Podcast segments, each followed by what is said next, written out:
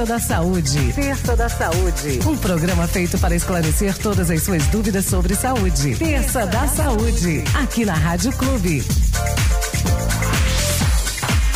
É isso aí, gente. São 10 horas e 33 minutinhos. Estamos começando mais um Terça da Saúde, esse quadro que é super produtivo, super esclarecedor sobre questões de saúde, que é produzido pela Fórmula Certa que é bacana demais. Toda terça-feira a gente recebe um especialista, uma especialista aqui no nosso programa. E hoje é a doutora Tainá dos Reis Ambrosio, que é cirurgião dentista e vai falar sobre odontopediatria. Muito bom. Primeiro, bom dia para Verônica, tudo bem? Tudo certo lá na farmácia? Olá, Verônica? bom dia, tudo ótimo. Então, tá Graças bom. a Deus e vocês. Tudo certo. Bom dia para Tainá, seja bem-vinda. Bom dia, muito obrigada. E bom dia para Andréia, que está sempre aqui com a gente na terça. Bom dia, Andréia. Bom dia, o pessoal pediu aí alguém da área de odontologia, né? E hoje a gente trouxe que é saúde também, a saúde bucal, né? Nossa, muito importante. Eu acho que a saúde bucal é, é, é a porta de entrada, literalmente, da, da nossa saúde como um todo, né? Com certeza, a saúde bucal é tão importante quanto a saúde sistêmica, a saúde geral. Exatamente. Vamos lá, Verônica, muitas perguntas chegaram lá. Nossa, muitas perguntas chegaram e é muito interessante esse tema, né? a doutora Tainá. Seja bem-vinda, doutora Obrigada. Tainá. É, a sua área de especialização é odontopediatria, né? Isso, isso mesmo. Isso. E explica um pouquinho pra gente, pra gente abrir o programa, o que, que é a odontopediatria, essa especialidade? Olha, odontopediatria, ela nada mais é que uma parte da odontologia mesmo focada no atendimento infantil. É, eu costumo falar que assim como a área médica a gente tem a pediatria, na odontologia, a gente tem a odontopediatria também. É, por, por incrível que pareça, a criança ela tem um organismo completamente diferente de um adulto. Então a gente precisa de uma área, a gente precisa de estudos específicos para isso. Com então a odontopediatria ela é voltada somente para o atendimento odontológico infantil. E por que que é importante é, a gestante fazer o pré-natal odontológico? Olha, é, no pré-natal odontológico, a, a, gestante ela vai receber todas as orientações necessárias é, de instrução de higiene oral, de limpeza do dentinho da criança quando nascer. Eu costumo falar que às vezes chega uma criança no consultório odontológico com a saúde bucal não está em dia, tem algum probleminha ali, uma cárie ou algum outro probleminha maior. E às vezes nem é por falta de, de cuidado da mãe, mas sim por falta de orientação. Então é muito importante o pré-natal odontológico por conta disso. Porque no pré-natal odontológico a gente vai instruir, a gente vai ensinar a mãe, a gente vai mostrar como cuidar do dentinho, como escovar os dentinhos, tudo direitinho.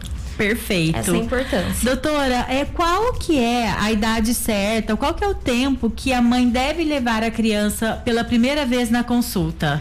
Olha, é, desde que nasceu o primeiro dentinho. Nasceu o primeiro dentinho, já é muito importante que você procure um odontopediatra, porque o odontopediatra ele vai reforçar novamente essa escovação, essa instrução de higiene oral. Ele vai também avaliar se o dentinho ele nasceu na posição correta, se ele está saudável, na posição certa.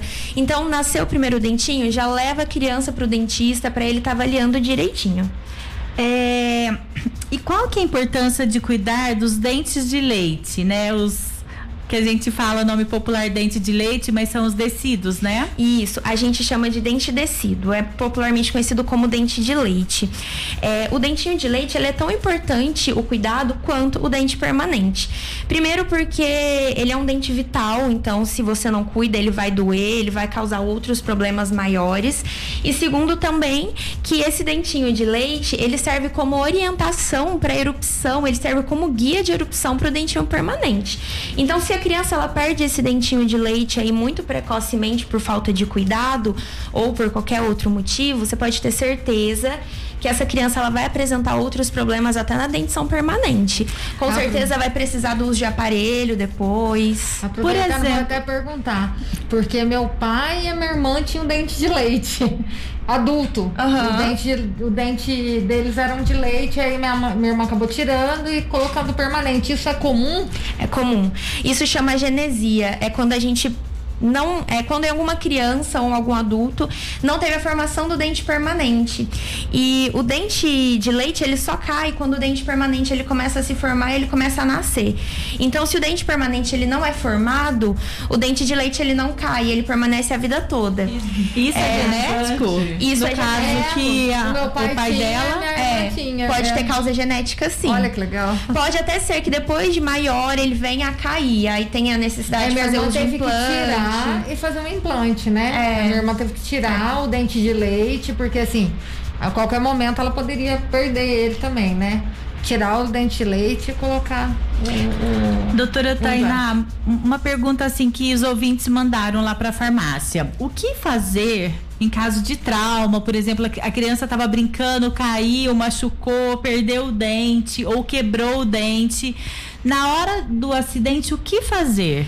Olha, é assim que a criança teve a queda, é, às vezes acontece mesmo de sair o dente inteiro. Isso a gente chama de avulsão. É quando o dente ele sai por completo. É como se a gente tivesse extraído o dentinho da boca. Então ele nem quebra, ele sai com raiz, ele sai tudo.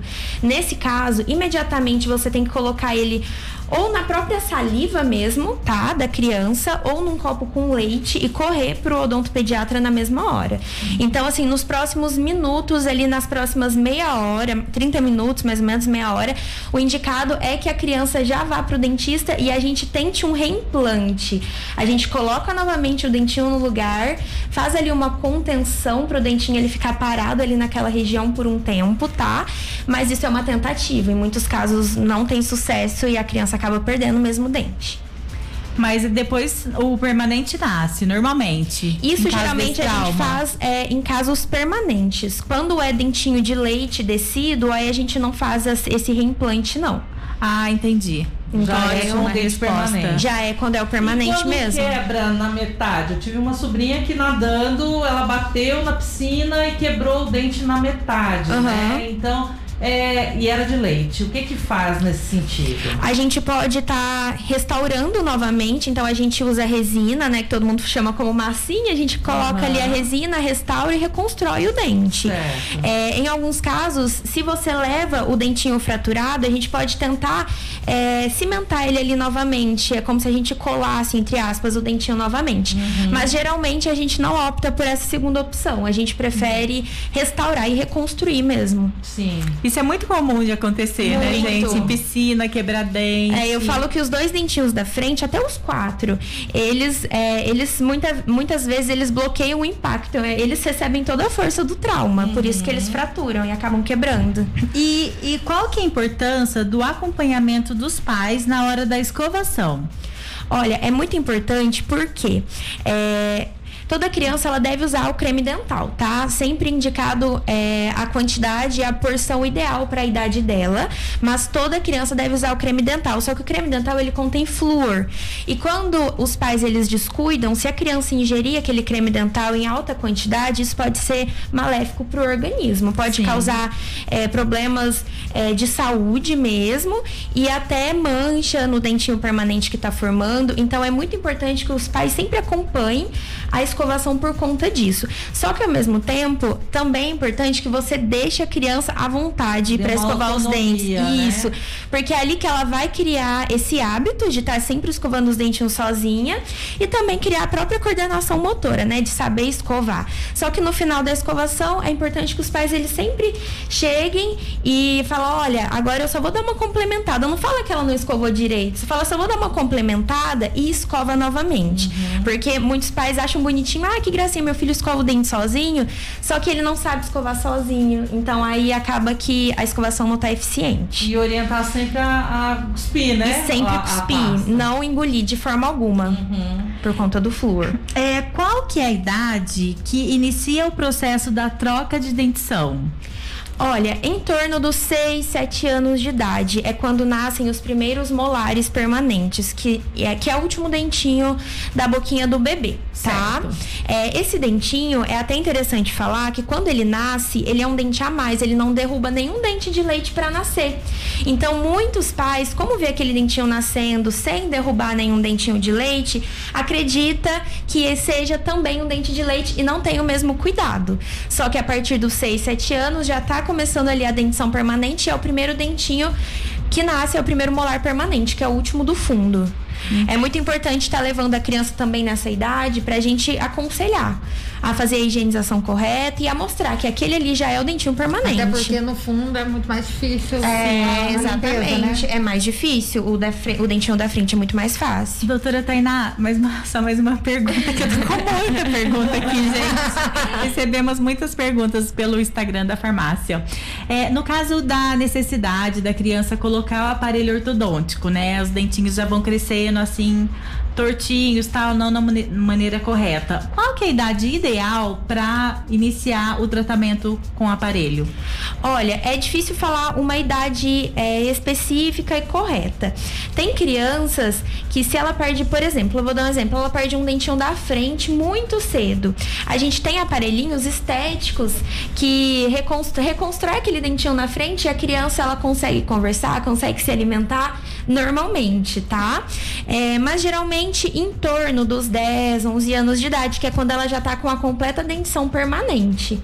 Geralmente 10, em torno dessa idade. É, uhum. 10, Tem aquela 11. idade dos 15 anos que é, é muito legal pro aparelho, né? A amiga põe, outra quer põe, é, todo verdade. mundo. depois não é quer usar mais. Anos, é. Quando a criança é novinha, ela, ela tem aquele sonho de ter aparelho, né? Depois você tá maior. É, depois não quer mais e não. antigamente os aparelhos eles eram todos prateados, aquele aparelho feio. Hoje já é uma modernidade, né? Os aparelhos são transparentes, as Sim. borrachinhas são coloridas, é. né?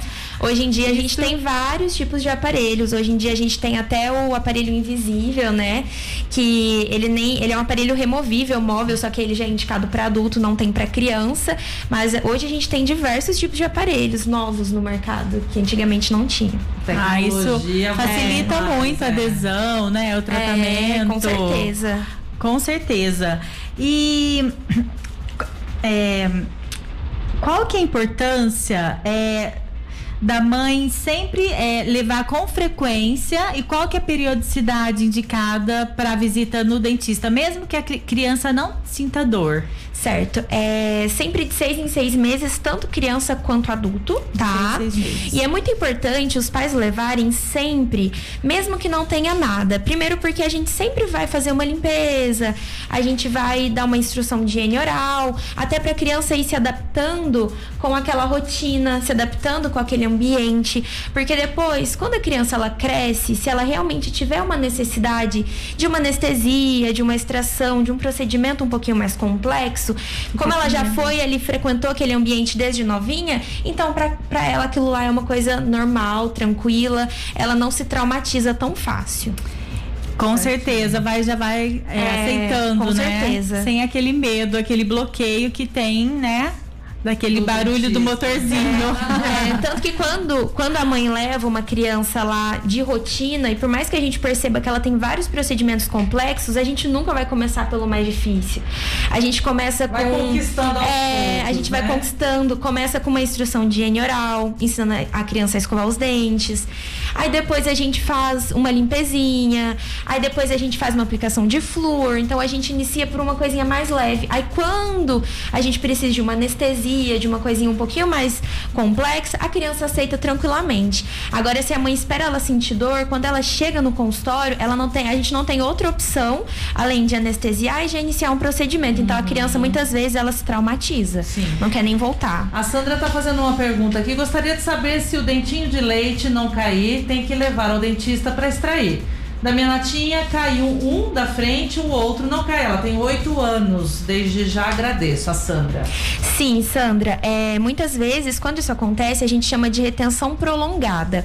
Não vão ser todos os casos que vai ter necessidade de extração, mas é bom o dentista estar tá tirando um raio-x, sempre ficar de olho nesse dentinho, porque pode ser que ele realmente esteja atrasado, mas que seja uma coisa fisiológica que logo ele caia, ou pode ser que tenha alguma coisa de errado. Às vezes o dentinho permanente não formou, ou às vezes ele não está na posição correta e precisa de uma intervenção ali do dentista. Uhum. E eu vou fazer uma pergunta pessoal.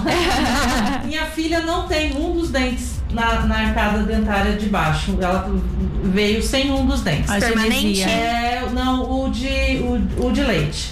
né? E eu me lembro que o meu filho também teve o mesmo caso, só que a dentição dele, a, a permanente normal. Isso é comum acontecer? É o mesmo caso que eu citei da agenesia, é quando não formou. Da mesma forma que não forma um dente permanente, o de leite ele também pode não se formar. Uhum. Então, é, pode ser que ela precise depois de um tratamento ortodôntico para auxiliar é, no alinhamento dos dentes permanentes, ou pode ser que ela dê sorte e não precise, como uhum. foi o caso dele. Sim, e, e ele, além dessa falta de um, ele tinha um que era duplo, bifurcado, uhum. né? Que se chama, Sim. que é uma raiz com dois dentes. Uhum. Isso também é comum? Também, isso a gente chama de dente É quando o dente ele começa a se formar normalmente, depois ele se ele se forma em duas partes, assim, ele se divide em dois. Uhum. Então ele, você olha clinicamente, você vê dois dentes, você tira um raio-x, ele só tem uma raiz. Sim. É, é uma alteração. É, pois é. Eu, é. Isso, Interessante, o, o, né? do José ainda bem que tá, ele vai precisar, eu acho que colocar um aparelho para poder dar uma alinhada só, mas nasceram todos, normalmente ele faltava um e o outro era duplo. que sorte! Ele foi uma criança que teve aí um desarranjo, mas tá No final do de, no final deu tudo certo. É, é um adulto de 19 anos, já com dentes bons. Lindos. Doutora Tainá, tem uma pergunta aqui de uma mãe, é a Fernanda. Quais são os fatores de risco para a doença da cárie? Olha, a cárie, ela se forma quando a criança ela não tem aquela higienização correta, tá? Além disso, ela precisa ter uma, uma dieta cariogênica, então ela precisa se alimentar com carboidratos, uhum. tá? Não é só doce, qualquer carboidrato. É, e também ela precisa ter aquele fator biológico, que são as bactérias. A cárie, ela é formada por uma bactéria. Então, se a criança, ela precisa desses três fatores. É, vamos, vamos dar um exemplo. Se a criança, ela tem a higienização correta, ela se alimenta bem, Porém, e, porém ela tem a, a, bactéria da cárie em alta quantidade. Então ela vai ter um índice de desenvolvimento de cárie muito maior. Então, se a gente tiver um desses três fatores, a gente já consegue desenvolver a cárie ali tá? Então a cárie não é só escovação e não é só alimentação. Ela também precisa ter esse microorganismo, essa bactéria da cárie. Ótimo. Certo? Hoje a gente tem aí uma gama de lactobacilos, de probióticos, né? E com certeza deve ter algum específico para ajudar na saúde dos dentes. Olha, é, isso a gente não, não ouve falar tanto, tá? Porque a bactéria da cárie todo mundo tem e é muito difícil combater a bactéria da cárie. O que a gente precisa fazer para isso é realmente a escovação. A escovação ela vai paralisar um pouco a bactéria. A gente tem alguns enxaguantes bucais como por exemplo é, clorexidina. A clorexidina é um enxaguante que a gente receita muito, que ele paralisa a ação da bactéria da cárie. Então ele auxilia nesse sentido. Agora combater mesmo de diminuir a quantidade de bactéria bucal da cárie é muito difícil. Entendi. É. É bem específico, né? É. E assim, o que fazer no caso quando o neném tá nascendo os dentes, a erupção dos dentes? É um fator que incomoda muito, né? O neném fica bem assim, ele chora febre, muito né? da febre. Tem alguma dica assim nesse período para as mães? É, a gente fala muito para dar alimentos durinhos, dá, dá, dá na mãozinha dele, deixa ele mastigar aquilo uma cenoura, um alimento grande que não tem perigo dele engolir, engasgar dá na boquinha, deixa ele mastigar aquilo. Colher, pega uma colherzinha também, coloca no congelador, deixa ela ficar bem geladinha, coloca na boquinha dele, aquele geladinho da colherzinha, ela também vai aliviar um pouquinho. E tem também essas pomadinhas, né, neném dente, que ele ajuda, ele é um anestésico também para passar ali na região. É uma mas fase assim, bem complicada. É só vai aliviar, tem, tem que paciência. ter paciência, mas é só para aliviar mesmo. E qual que é a importância do aleitamento materno para o desenvolvimento da saúde oral da criança? Olha, é, o aleitamento materno, ele vai ele vai fazer com que os músculos da face ele desenvolvam melhor. Aquele movimento de sucção da criança no peito da mãe, aquilo ali faz com que os músculos, os ossos da face do bebê, do bebê eles se desenvolvam, tá? Então, o aleitamento materno ele ajuda nesse sentido, de desenvolvimento mesmo, tanto ósseo quanto muscular ali da região da criança. É bem importante, né? é, né? É muito é. importante. A criança, ela pode apresentar também a doença gengival? ela pode apresentar. A doença gengival, que é a gengivite, causada por uma inflamação mesmo ali por bactérias, por biofilme, restinhos de alimento, se acontecer com a criança, ela também pode. A criança pode ter uma irritação na gengiva e uma inflamação. Ah, isso é, dói, certo? né? É uma coisa que incomoda é, bastante. Incomoda e é muito prejudicial, né, para a criança. Pode fazer com que quando ela for mais velha, venha desenvolver uma doença periodontal, uma doença óssea ali em volta do dentinho. Certo. Doutora, mas só mais uma perguntinha. É, existe algum creme dental que é específico para criança menor de 3 anos? Olha, é, o creme dental, a única coisa que a gente tá, tem que sempre estar tá de olho é na concentração de flúor. Uhum. Geralmente, creme dental infantil, ele tem uma concentração de flúor de até 1.100 ppm, que é a quantidade ideal de concentração de flúor indicado para criança. Então, não tem que ter uma marca específica. Só você pode pegar ali quando você for no mercado comprar, olha na descrição e vê, vê se tem até essa quantidade de 1.100. 1.100. Se tiver até 1.100, é a quantidade indicada para criança. Não pode também ter muito pouco, porque o flúor, em grande quantidade, ele é prejudicial, mas ele é um, um fator que ajuda bastante na prevenção contra uhum. a cárie. Tem tá. aquela linha da Veleda, né? Que tem o gel dental sem flúor. Você Sim. recomenda? Olha, é, o sem flúor, como eu disse, eu não recomendo tanto, porque o flúor, ele, é, ele ajuda muito na prevenção contra a cárie certo? Então, por menor que seja a quantidade, a gente precisa sempre estar tá incluindo aquilo no dia a dia da criança. Ok. Certinho? Certíssimo. Tá ótimo. Doutora, é, deixa pra gente, então, assim, o, o endereço do seu consultório, telefone, para aquelas mães que estiverem interessadas entrarem em contato com você, por favor. Certinho. Ó, o meu consultório fica na Rua da Aparecida, 955A certo? Vila Santo Antônio, Elos Odontologia. É, o nome, o número é 35 3551 1511. 15 11, ok, já certo? porque assim que acaba o programa, as mães vão começar a Vanessa, me passa o telefone Gente, muito obrigada, o papo muito gostoso, né? Super interessante. Super bacana pra, e informativo pra gente cuidar aí dos nossos pequenos. Tainá, obrigada, viu? Imagina. E até a próxima, meninas, até terça-feira. Até, até terça que vem, até. que vai ter mais, mais um programa sobre esse assunto. É, né? é verdade. Então, obrigada até terça, se Deus quiser. E um continue ótimo aqui com a gente no nosso Manhã na Clube. A Rádio Clube apresentou Terça da Saúde. Rádio Clube.